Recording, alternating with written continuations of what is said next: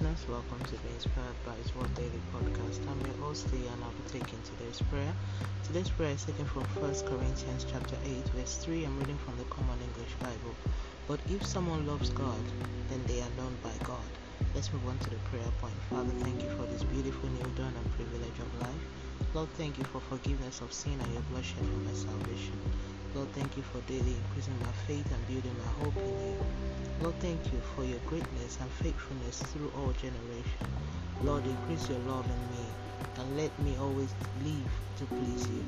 Lord, let my cry come to you this day, and in your mercy replace all ashes with divine beauty in my life. Lord, eliminate every stagnation in my path in Jesus' name. Lord, let my days be filled daily with your unending praise. Lord, concerning all situations that burdens my heart, give me peace and joy. Father, arise over this nation, intervene over the systems and authorities. Let your will only prevail. Mighty God, that situation that has become a norm in my lineage but isn't your will, step into, step in and fine tune it.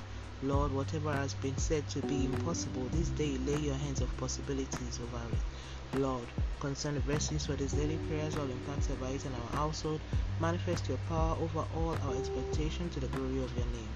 Now it's time for your personal prayer.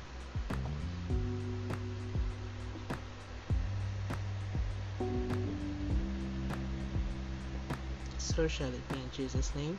Thank you, Abba Father, for answer prayers in Jesus' name. Let's move on to daily confession. Sin shall not have dominion over me. I am operating the power of the Word of God. I am the righteousness of God in Christ Jesus by faith, as Jesus is my in this world. The love of God radiates over my destiny. His truth dwells inside of me each and every day.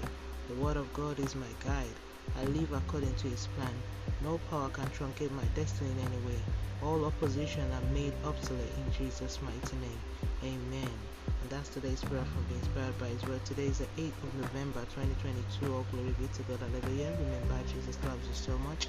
Always walk by faith and not by sight. Don't forget to be a blessing to someone by sharing this.